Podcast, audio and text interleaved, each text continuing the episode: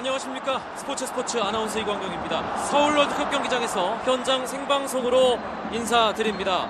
지금 이곳에서는 홍명보 감독이 이끄는 축구 국가대표팀이 유럽의 강호 스위스와 평가전을 치르고 있습니다. 그리고 방송이 시작하자마자 조금 전 동점골이 터졌습니다. 대한민국 홍정호 선수 왼쪽에서 올라온 코너킥을 득점으로 연결하면서 1대1 동점을 만들었습니다. 박찬아 KBSN 축구 해설위원과 함께 스위스전 현장에서 생생하게 분위기 전해드리겠습니다. 아, 방송 시작과 동시에 아주 기분 좋은 동점골이 터지네요. 네, 그렇습니다. 아무래도 방송 시작이 대한민국 대표팀에게 또 좋은 기운을 전해줬다 이렇게 생각하고 싶습니다. 네. 일단 오늘 스위스를 맞아서 전반 초반에 선제골을 내줬기 때문에 지금까지 분위기는 그다지 좋지는 않았어요. 네, 전반전에는 대한민국 대표팀이 공 점유 시간이 많았고 경기를 일정 부분 주도했던 것은 사실입니다만 공을 가지고 있던 시간을 대비해서 유효한 슈팅이라든가 또는 페널티 에어리아 안쪽으로 침투하는 그런 문전의 날카로운 움직임들이 다소간 부족했던 오늘 경기였거든요. 어, 스위스 대표팀이 그만큼 강한 수비를 자랑했고 또 조직적으로 잘 갖춰진 팀이기 때문에 그런 것들을 상대하는 데 있어서는 상당히 어려웠던 오늘 뭐 이런 시간에 선취골을 내줬기 때문에 여러 가지가 힘들었던 오늘 경기였습니다. 지금 후반 14분에서 15분으로 넘어가는 그런 상황인데요. 아, 코너킥 상황이 나왔고 왼쪽에서 올라온 것을 홍정호 선수가 달려들면서 스위스 어, 수비진이 잠시 홍정호 선수에게 집중하지 못하는 사이에 멋지게 동점골을 만들어냈습니다. 네, 그렇습니다. 우리가 이런 것들이 굉장히 필요했던 오늘 경기였거든요. 상대는 수비적으로 준비가 잘 돼 있고 또 마지막 포백 수비 그리고 미드필더들까지 해서 간격도 좋고 집중력, 조직력, 응집력 이런 것들이 모두 다 갖춰진 상태였거든요. 어, 그런 데서 우리가 전반에 어려움을 겪었다면 후반에 와서는 스위스 대표팀이 중앙 수비에 두 선수로 바꿨습니다. 주전으로 나왔던 오늘 폰베르겐, 폰베르겐이라든가 또 쉐어 같은 선수들 대신에 또 센데로스, 루스텐베르거 이런 선수들을 기용하면서 중앙 수비가 약간 느슨해진 측면이 있거든요. 네. 역시 우리가 그런 것들을 잘 파고들었다는 생각이 들고요. 그리고 전반부터 우리가 세트 플레이 상황, 특히 코너킥 기회를 많이 얻어냈습니다. 그런데 그런 기회들을 잘 살리기보다는 아무래도 김신욱 선수에게 많이 의존했던 면이 있었거든요. 그렇죠. 상대 수비가 김신욱이라는 높이를 의식한다면 우리가 그런 것들을 오히려 역이용했을 때 홍정호 선수라든가 김영건 선수 다른 장신의 선수들이 또 페널티 에어리에 앉는 민첩한 움직임을 보여줘야 되는데 그런 부분이 결국에는 동점골 과정에서 잘 이루어졌습니다. 네.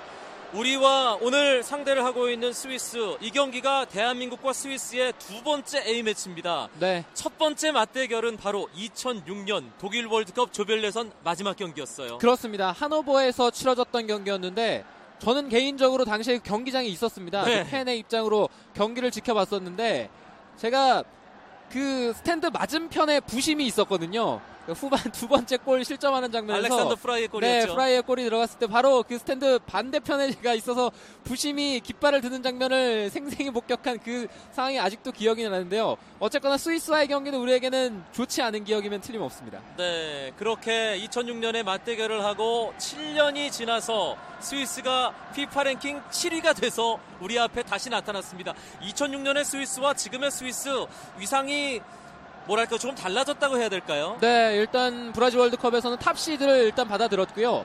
유럽 예선을 이 팀이 잘 치렀습니다. 경쟁했던 팀들의 면면을 봤을 때는 경쟁력이 약간 떨어진다는 면도 있습니다만 그래도 그 험난한 유럽 예선에서 일을 했다는 것 그리고 10경기를 치르면서 실점이 정말 적었어요. 네.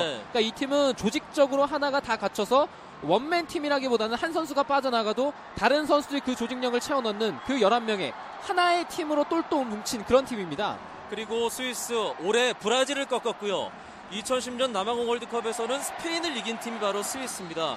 그만큼 강팀을 상대로도 주눅들지 않고 자신의 경기를 하는 팀이 스위스인데 오늘 우리 대표팀이 스위스를 상대로 아주 좋은 경기를 현재까지는 펼쳐주고 있는 아, 그런 상황입니다. 오늘 대한민국 베스트 11에도 관심이 모아졌는데 일단 가장 궁금했던 주전 골키퍼 김승규 선수가 먼저 장갑을 꼈습니다. 그렇습니다. 일단 홍명보 감독 또 최근에 여론이라든가 이런 것들을 많이 의식했다는 생각이 들고요. 포백 수비의 변화는 없었습니다만 일단 골키퍼가 바뀌었고 김승규 선수가 오늘 한 골을 실점하긴 했습니다만 또 전반에 세페로비치의 1대1 상황에서 그 슈팅을 막아냄으로써 또 김승 선수가 본인의 역할은 지금까지는 잘하고 있다 또 이렇게 봐야 될 것 같습니다. 네, 포백 수비는 왼쪽부터 김진수, 김영권, 홍정호, 울산에서 뛰고 있는 이용 선수, 그리고 중앙 미드필더 조합은 기성용 선수, 짝으로 장현수 선수가 출전했어요. 그렇습니다. 한국영 선수가 부상으로 낙마하고 그 자리를 장현수 선수가 대신하고 있는데요. 아무래도 장현수 선수가 소속팀에서 중앙 수비 그리고 중앙 미드필더 이렇게 겸하고 있습니다만 저 자리에서 뛰는 것, 대표팀 경기에서 저 자리를 소화하는 것이 장현수 선수에게는 그렇게 익숙한 자리는 또 아니죠. 네. 아무래도 거기서 오는 혼란스러움 그리고 또 긴장감 이런 것들이 좀 묻어나는 모습이었습니다. 네, 장현수 선수가 월드컵 아시아 최종 예선 마지막 이란과의 경기에서 바로 저 자리에서 뛰었었는데요. 오늘 일단 기성용 선수 호흡을 맞추고 있습니다.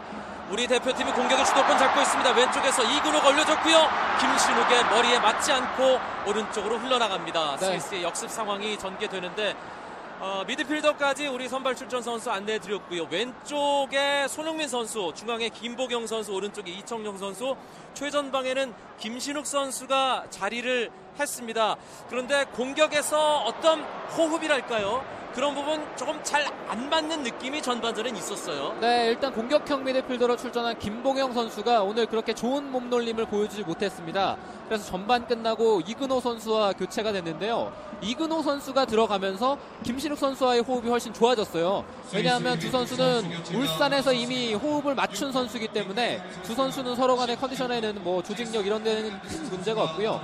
이근호 선수가 전방에서 활발하게 움직여 줌으로 해서 전체적으로 공격이 좀 수월하게 풀려갔고 이청용 선수는 오늘 오른쪽에서 전반 초반부터 역시 우리 대표팀의 에이스다. 뭐 이런 역할을 해주고 있었거든요. 역시 한 선수의 컨디션이 살아나니까 전체적으로 우리 답답했던 공격들이 많이 풀려가는 모습입니다. 네, 이청용 선수 오늘 역시 대표팀 에이스다운 모습을 보여줬고 또 왼팔에 주장 완장을 차고 있기 때문에 오늘 더더욱 의미 있는 경기가 아닌가 싶습니다. 지금도 이근호 선수가 계속해서 교체 투입 이후에 공격에서 아주 적극적인 모습 보여주고 있고요. 조금 전에도 왼쪽 돌파 후에 크로스까지 연결을 했는데 김신욱 선수 발에 맞고 골문 왼쪽으로 벗어났습니다. 네. 오늘 이 경기가 올해 국내에서 치르는 대표팀의 마지막 경기이기도 합니다. 홍명보호 출범 후 반년 정도가 지났습니다. 지난 5개월간의 발자취를 잠시 되돌아보도록 하겠습니다.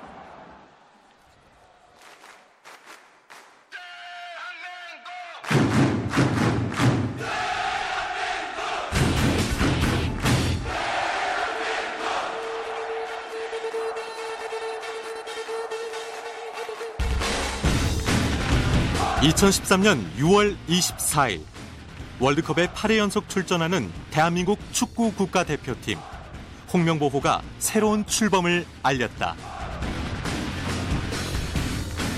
2013년 7월 홍명보호의 첫 관문은 동아시안컵 호주와의 경기를 시작으로 중국, 일본전까지 성적은 2무 1패. 새롭게 호흡을 맞춘 수비 라인이 세 경기에서 두 골밖에 허용하지 않은 것에 만족해야 했다. 2013년 8월 제2기 도출 띄운 홍명보호가 만난 A매치 상대는 페루. 쉴 새 없이 골문을 두드렸지만 결과는 0대0 무승부. 골 결정력 부족에 홍명보 감독의 데뷔 첫 승도 물거품이 됐다. 2013년 9월 손흥민, 구자철 등 유럽파가 합류한 홍명보호 3기. 북중미 IT를 상대로 4대1 승리. 홍명보호가 첫 승을 기록했다. 이어진 크로아티아와의 평가전은 2대1 석패. 후반 수비 집중력 부재와 세트피스에서 약점을 드러냈지만 매서운 공격도 선보인 경기였다. 2013년 10월 기성용의 합류로 화제를 모았던 홍명보호 4기. 상대는 세계 최강 브라질과 아프리카의 복병 말리. 역대 A매치 사상 가장 많은 관중이 모였던 브라질전. 결과는 0대2 패배. 하지만 자신감이라는 큰 수확이 있어서일까. 말리를 3대1로 이기고 그동안의 골 가뭄을 털어냈다. 그리고 2013년 11월 유럽 타도를 외치며 모인 홍명보호 5기. 그들이 상한벌에서 펼칠 투혼을 기대해 본다.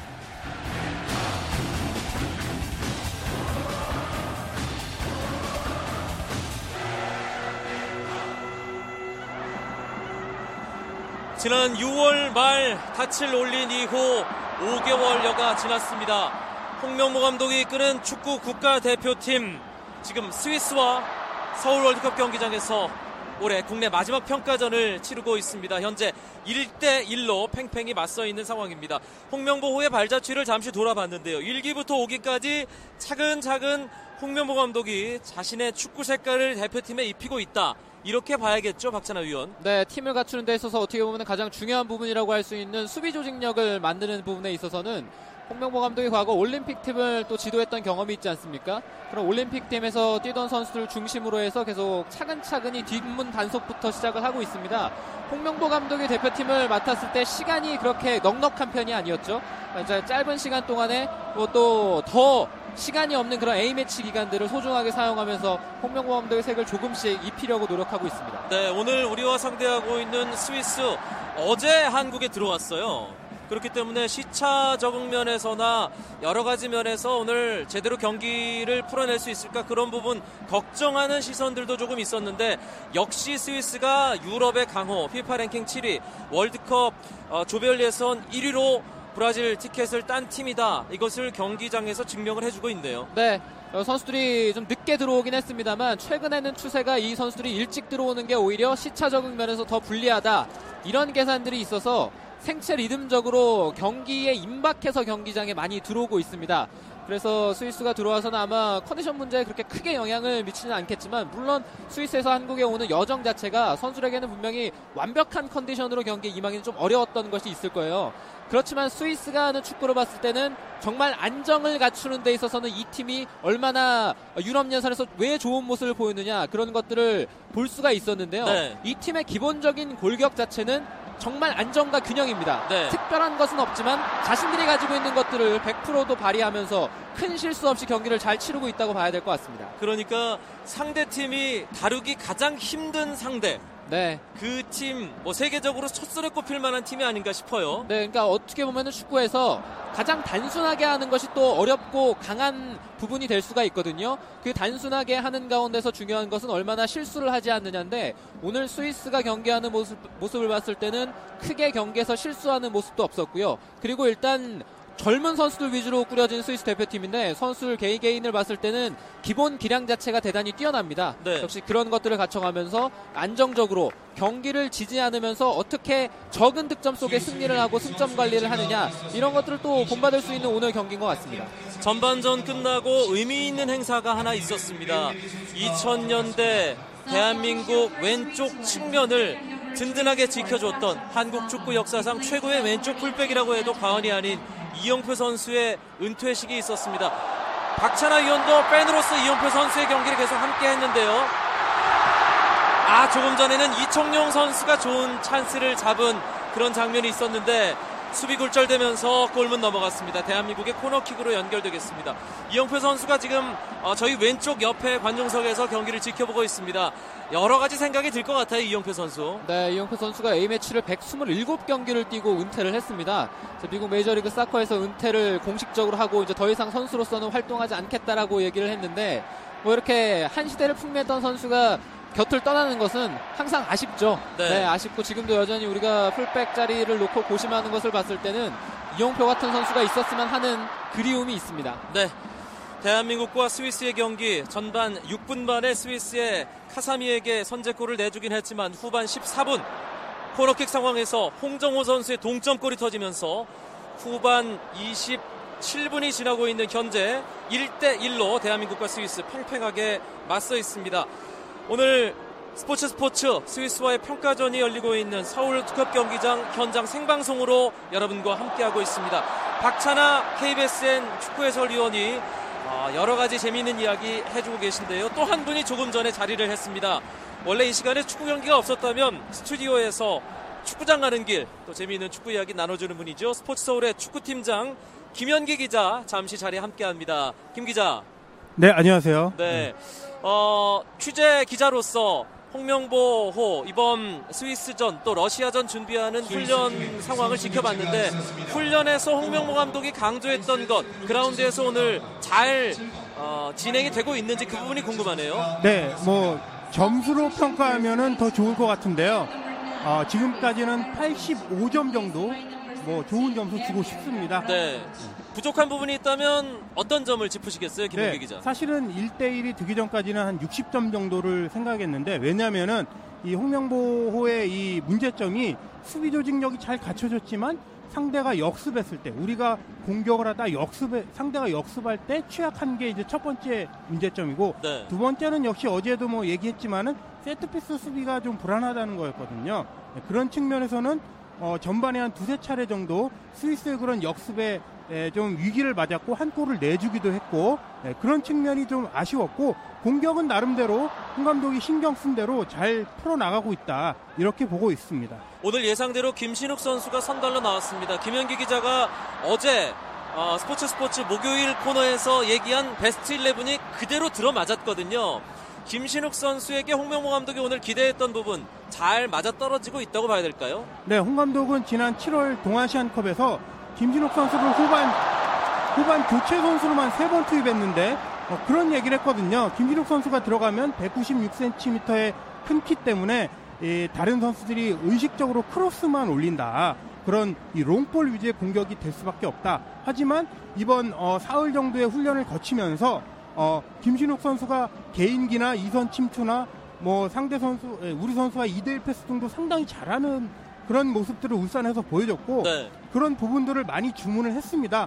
아, 훈련 중에 이제 인상 깊었던 장면을 하나 소개하면은 한 5m 정도 되는 구조물 위에 올라가서 홍 감독이 위에서 이 밑으로 보면서 선수들의 움직임, 공격 패턴, 콤비네이션 등을 수정하고 또 김진욱 선수를 이용한 짧은 패스들도 많이 주문을 했거든요. 네. 사실 오늘 전반 초반에는 의식적으로 좀 농볼을 이용했고 김진욱 선수가 헤딩을 하는 장면이 좀 많이 있었는데 갈수록 한 전반 30분 지나면서부터는 뭐 아주 김진욱 선수를 이용한 2대1 패스나 콤비네이션 플레이가 잘 이루어지고 후반에는 더 그런 장면이 많이 연출되면서 홍 감독도 뭐 인상, 깊- 인상 깊게 아주 좋은 점수 주지 않을까 그렇게 생각하고 있습니다. 그리고 오늘 주장 원장을 차고 경기에 나선 이청용 선수 역시 클래스가 다르다는 것을 보여주고 있는데 홍명보 감독이 이청용 선수에게 주장을 맡긴 이유가 분명히 있을 거예요. 네, 이 홍 감독은 일단 원칙이 첫 번째가 최고참 선수를 이 주장으로 쓰지 않는다. 그게 첫 번째고 두 번째로는 뭐 구자철 선수 또 국내파 위주로 있을 때는 하대성 선수를 이 주장으로 기용하는 걸 보면 이 미드필더에서 리더가 될 수 있는 선수를 또 주로 주장으로 써왔거든요.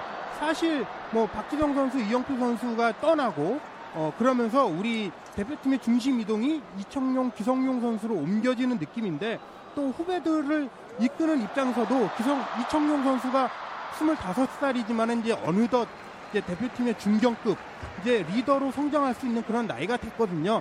여러 가지 측면을 고려했을 때 또 후배들이 이청용 선수를 잘 따르고 어, 박지성 선수가 보여줬던 행동하는 리더십 그런 것들이 또 이청용, 이청용 선수에게 많이 묻어나고 있습니다. 네. 네, 그런 청년을 고려해서 이 주장 완장을 채운 것 같습니다. 그리고 어, 이번 대표팀 소집 직전에 어, 소속팀인 레버쿠젠에서 우리 유럽 진출 선수 역사상 최초로 해트트릭을 기록했던 손흥민 선수. 사실 홍명보 감독이 초기에는 손흥민 선수에게 계속 물음표를 줬었는데요.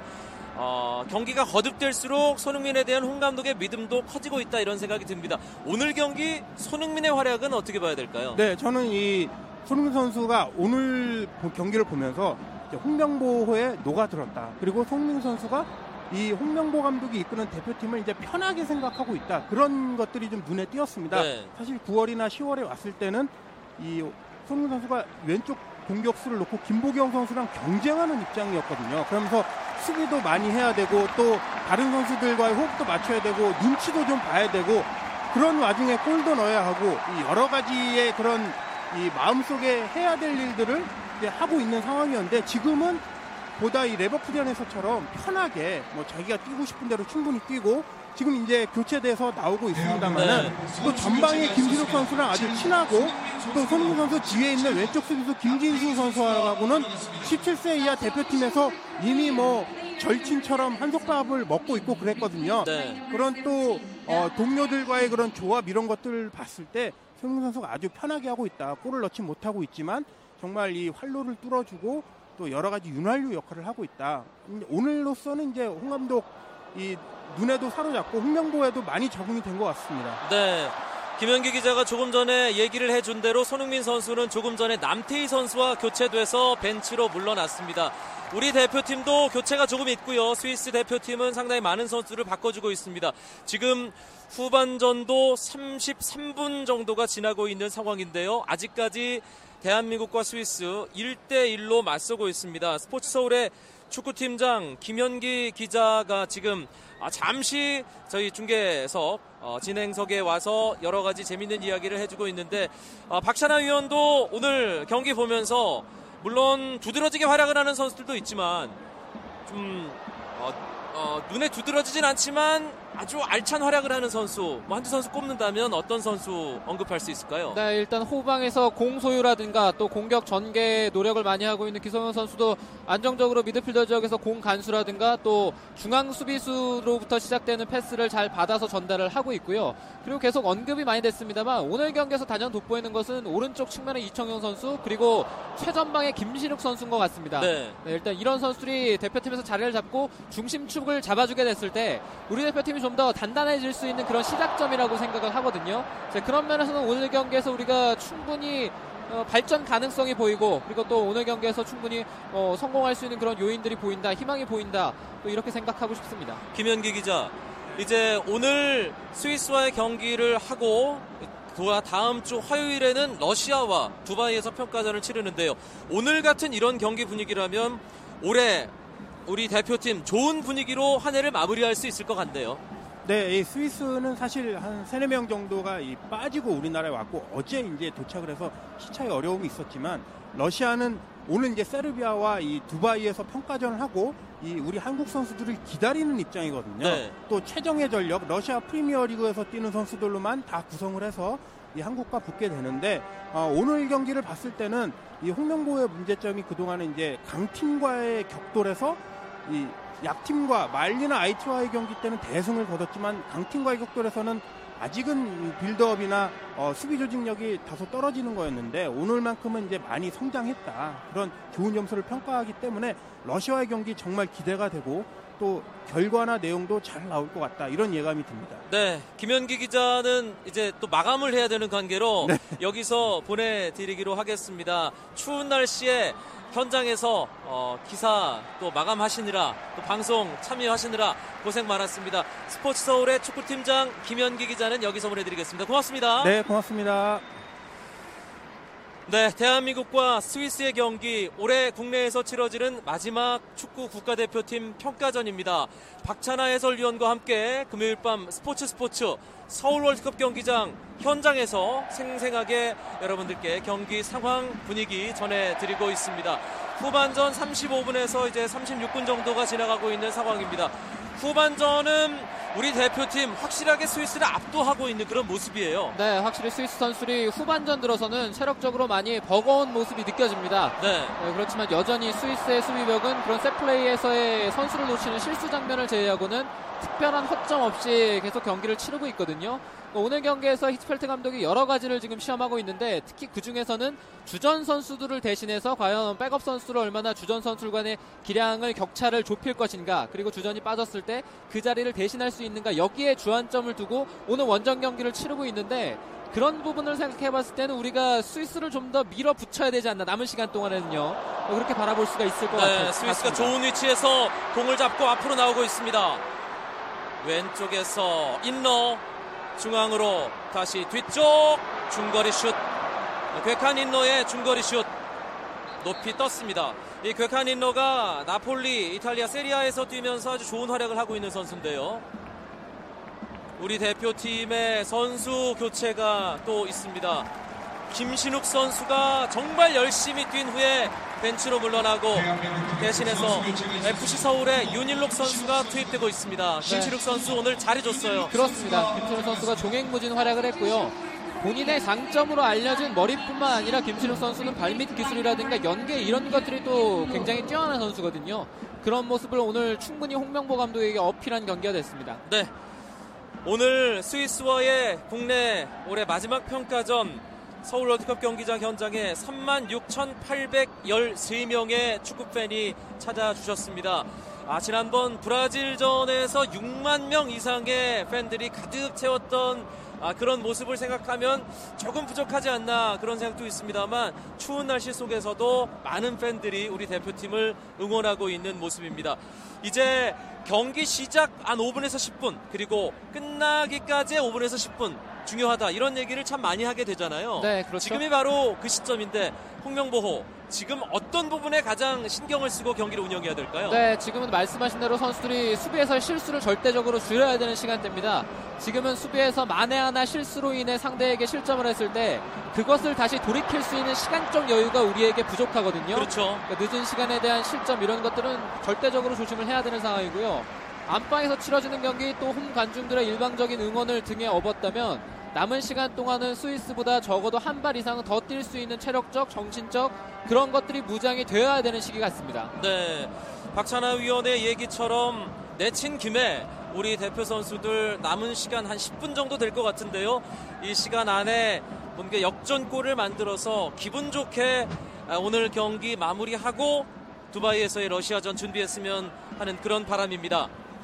중앙선 쪽에서 우리 수비 진영 윤일록 선수가 왼쪽 터치라인에서 공 잡습니다. 네, 옆줄 벗어나면서 스위스의 드로인입니다. 확실히 스위스가 오트마 히츠펠트 독일의 명장이 감독을 맡아서 계속 쭉 이어가고 있는데요. 젊은 선수들이 재능도 뛰어나고 그리고 히츠펠트 감독이 추구하는 축구의 색깔은 그렇게 특색이 있지 않지만 그래도 정말 안정과 균형을 잡는 데 있어서는 이 팀만큼 또 좋은 모습을 보여주기가 쉽지가 않거든요. 네. 그러니까 선수들이 개인 기량이 기본기가 잘 갖춰져 있고 그 속에서 균형을 잡을 때 가장 중요한 것은 실수를 하지 않는 부분인데 오늘 스위스가 그런 모습을 잘 보여주고 있습니다. 그리고 하루 전에 경기 에, 한국에 입국하기도 했고 이 팀은 주전 선수 가운데 지금 베라미라든가 리텐슈타인, 아, 리히슈타이너 그리고 요한 주루 어, 이런 선수들 그리고 또 왼쪽에 히카르도 로드리게스 같은 선수들이 지금 주전이 일부 빠져 있어요. 네. 그런 것들을 생각해 봤을 때는 스위스가 역시 주전 선수가 빠져도 조직적으로 크게 흔들리지 않고 수비가 잘 갖춰져 있구나 이런 것들을 충분히 느낄 수가 있습니다. 스위스를 이끌고 있는 히츠펠트 감독의 얘기를 박찬하 위원이 해줬는데 이 히츠펠트 감독은 어, 대단한 경력을 지닌 명장 중에 명장으로 꼽히는 감독이죠. 네, 그렇죠. 어, 한국 팬들에게는 바이에른 뮌헨 시절이 아마 가장 인상이 깊을 것 같아요. 뭐 리그 우승도 그렇고 챔피언스 리그도 그렇고요. 뭐 여러 곳에서 또 우승 트로피를 차지하기도 했었고요. 대한민국 오른쪽으로 공 전개합니다. 중앙선 바로 아래쪽에서 기성용 선수가 공 잡습니다. 일단 수비 진영 홍정호 선수에게 연결. 홍정호가 김영권에게 네, 일단 포백 수비에서부터 기성용을 거쳐가는 그 패스까지는 성공을 하는데요. 김영권이 스위스- 앞쪽으로 찔러줍니다. 이 지역에서 좀 더 잘 나와야 되거든요. 상대 공격 진영 30m 지점을 넘어가면서부터는 아, 남태희가 이근호에게 공간 패스 페널티 안쪽 이근호 이근호가 오른발로 헤딩 골! 이청용 이청용이 결국 한 건을 해냅니다. 네, 이청용 선수가 머리로 해냈습니다. 이청용의 헤딩골 후반 41분에 터졌습니다. 아, 이 스위스의 높이에 전반에 상당히 고전했던 우리였다면 이 후반에는 높이로 계속 재미를 보고 있습니다. 아 대단합니다. 지금은 완벽한 하나의 작품이 나왔습니다. 네, 멋진 크로스였고요. 뒷공간을 침투하는 이청용 선수의 쇄도도 좋았고 거기에 맞춰서 정확한 크로스. 자, 일단 이근호 선수였어요. 네, 크로스. 이근호 선수가 왼쪽에서 대각선 전방으로 올려줬고요. 이청용 선수가 쇄도에 들어가면서 점프가 상당히 높네요. 이청용 네, 선수. 도약을 해서 뛰어오르는 상황이었기 때문에 스위스 수비진들이 막기가 어려웠고요. 네. 이런 것들이 전반과 후반에 스위스 수비의 어떤 조직적인 좀 문제라고 해야 될 것 같거든요. 그러니까 높이에서 우리 선수들에게 밀리는 경우가 많고 그리고 우리 한국 선수들이 공간 침투를 했을 때 그런 공간을 전반까지는 스위스 선수들이 압박을 통해서 적당히 잘 막아줬었는데 후반에 와서는 선수들의 압박 강도가 상당히 느슨해지고 있습니다. 네, 오늘 주장 완장을 차고 경기에 나선 이청용 선수 51번째 A 매치 본인의 A매치 여섯 번째 골을 기록합니다. 아, 이청용 선수가 오른쪽 상단 구석으로 헤딩슛 스위스의 베날리오 골키퍼가 꼼짝없이 당하는 그런 장면이었습니다. 네, 오른쪽 공격수인 이청용 선수가 순간으로 대각으로 잘라서 페널티 어리 안쪽으로 들어왔기 때문에 저런 상황에서는 마크맨들이 흔히 상대 공격수진들의 움직임을 놓치기 십상이거든요. 이제 그런 면에서는 이청용 선수가 영리한 플레이를 했다고 봐야 될 것 같고요. 후반에는 홍명보 감독이 김범현 선수를 제외하고 이근호 선수를 투입한 것 이것이 결국에는 아주 좋은 수가 됐습니다. 지금은 교체 선수들이었던 이근호 선수, 남태희 선수가 중간에서 만들어주는 과정이 있었고요. 이청용 선수가 멋진 헤딩골로 잘 마무리를 했습니다. 이렇게 되면 2대1 역전입니다. 스위스를 상대로 역전의 성공 앞서가고 있는 대한민국 대표팀입니다. 네, 좋았던 것이 이근호 선수가 들어가면서부터 이근호 선수의 움직임을 칭찬해주고 싶은 것은 전반에 그렇게 앞뒤로 움직이면서 상대의 꽉 짜여진 수비들을 무너뜨리려고 하는 노력들이 약간은 부족했던 한국 팀이었거든요. 이제 그런 면에서는 이근호 선수가 좀 투박한 면이 있습니다만 그런 부분에서는 이근호 선수에게 굉장히 큰 점수를 주고 싶어요. 네, 이근호 선수는 뭐 언제 어떤 자리에서든 제 몫을 해내는 그런 선수인 것 같아요. 네, 저돌적으로 아주 많은 활동량 그리고 겁 없이 덤벼드는 선수거든요. 네. 지금도 공격 진영에서 좋은 패스 연결 이어집니다. 하지만 스위스에게 공을 뺏기는 대한민국. 자, 다만 베카니너가 선수들이 앞쪽으로 연결해 줍니다. 스위스의 공격입니다. 지나치게 올라와서 수비를 좀 느슨하게 하는 거 이것은 준비를 해야 될 것 같습니다. 네, 우리 수비 일단 숫자적으로는 어, 안정적인 수비를 갖췄습니다. 다시 공을 뺏고 앞쪽으로 나오는 대한민국. 장현수. 네, 앞서고 있는 상황에서 시간이 얼마 없고 이런 상황에서 굳이 어, 선수들이 지나치게 흥분해서 상대 진영으로 넘어갈 필요는 없어요. 네. 김승규 선수가 앞쪽으로 길게 차줍니다. 전방에서 윤일록 헤딩 경합. 윤일록 선수 발 맞고 터치라인 벗어납니다. 스위스의 드로인으로 연결되겠습니다. 후반전도 이제 44분을 넘어서 45분으로 향해 가고 있는 상황입니다. 추가 시간까지 고려한다면 5분이 채 남지 않은 그런 경기 상황인데요. 이 시간을 잘 관리하는 것도 내년 월드컵 본선을 위해서 중요한 연습이 되겠습니다. 네, 그렇습니다. 상대가 남은 시간 동안에 아마 크게 크게 그 선이 굵은 축구를 많이 할 것 같은데요. 이런데 상대의 힘으로 어떻게 영리하게 그것을 역이용하면서 수비를 할 것인가 이런 것에 대한 준비가 남은 시간 동안에는 좀 이루어질 것 같습니다. 네, 남태희가 앞쪽으로 패스. 이근호 슛! 왼쪽으로 벗어납니다. 남태희에서 이근호로 연결. 이근호 선수가 베날리오 골키퍼가 나온 것을 보고 왼쪽 먼 포스트를 향해서 약간 칩샷성으로 오른발 슛을 했는데요. 살짝 벗어났습니다. 확실히 스위스가 균형이 많이 무너져 있어요. 네. 선수들이 많이 교체가 되다 보니까 그런 데서 선수들이 간격을 맞추거나 여기서 약간 혼란이 오는 것 같습니다. 공격 진영 이근호 남태희 쪽으로 연결. 스위스 선수 맞고 터치라인 벗어납니다. 왼쪽 스위스 진영 중앙 쪽에서 대한민국의 드로인으로 공격 이어가겠습니다. 김진수 길게 이 왼쪽 풀백 김진수 선수가 드로인이 정말 좋은 선수입니다.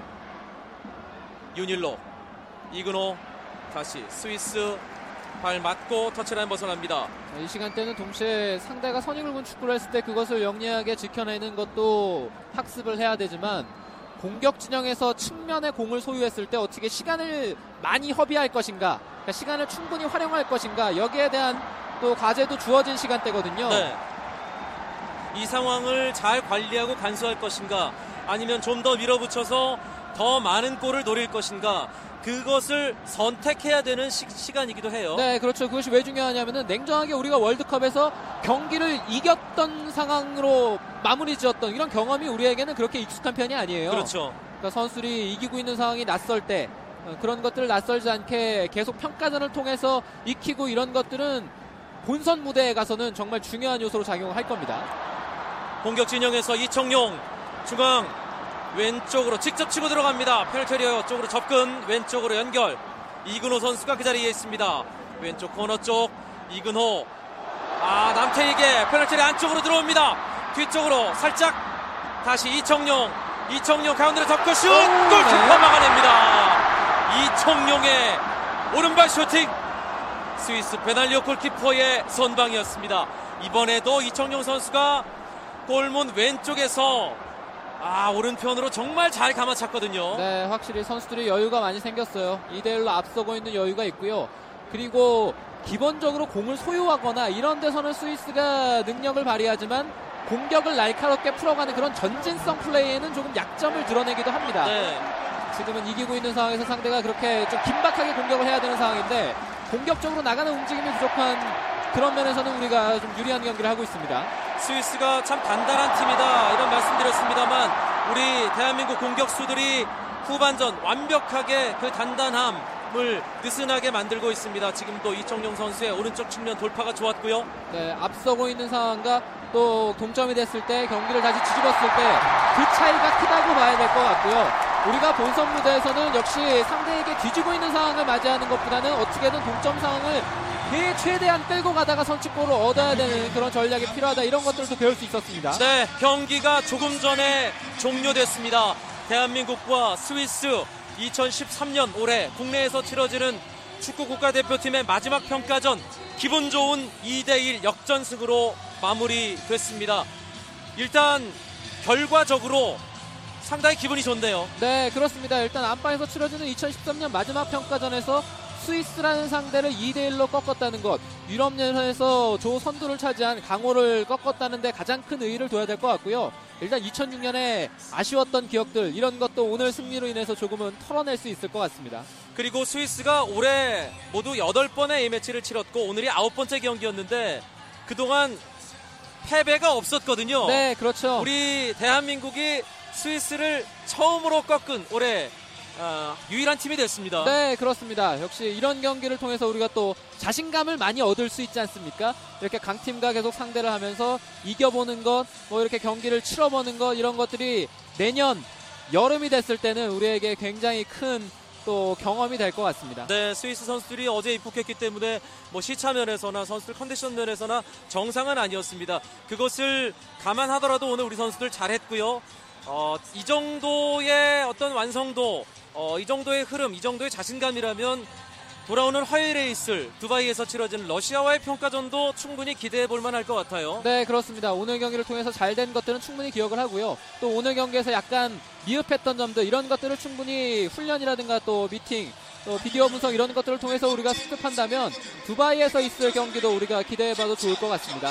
두바이에서 러시아와 가는 평가전 사실 우리가 해외에서 경기를 치르는 경험이 최근에 그리 많지는 않았습니다. 그렇기 때문에 진정한 평가의 무대도 될 수 있겠네요. 네, 그렇죠. 러시아로 나가서 우리가 경기를 한다는 점 이런 데서 또 이유를 찾을 수가 있고요. 러시아는 오늘 싸웠던 스위스보다는 한 단계 높은 팀이라고 생각하시면 될 것 같아요. 네. 그런 면에서는 우리가 좀 더 준비를 해야 되겠죠? 알겠습니다. 서울 월드컵 경기장에서 현장 생방송으로 진행해드린 금요일 밤 스포츠 스포츠 대한민국이 스위스에게 2대1 멋진 역전승을 거뒀다는 소식 다시 한번 전해드리면서 마무리하겠습니다. 박찬아 KBSN 축구 해설위원 함께 해주셔서 고맙습니다. 감사합니다. 내일 토요일입니다. 주말에는 9시 20분부터 최시중 아나운서와 함께 하실 수 있고요. 저는 월요일 밤에 다시 뵙겠습니다. 지금까지 아나운서 이광용이었습니다. 멋진 금요일 밤 보내십시오. 고맙습니다. 스포츠 스포츠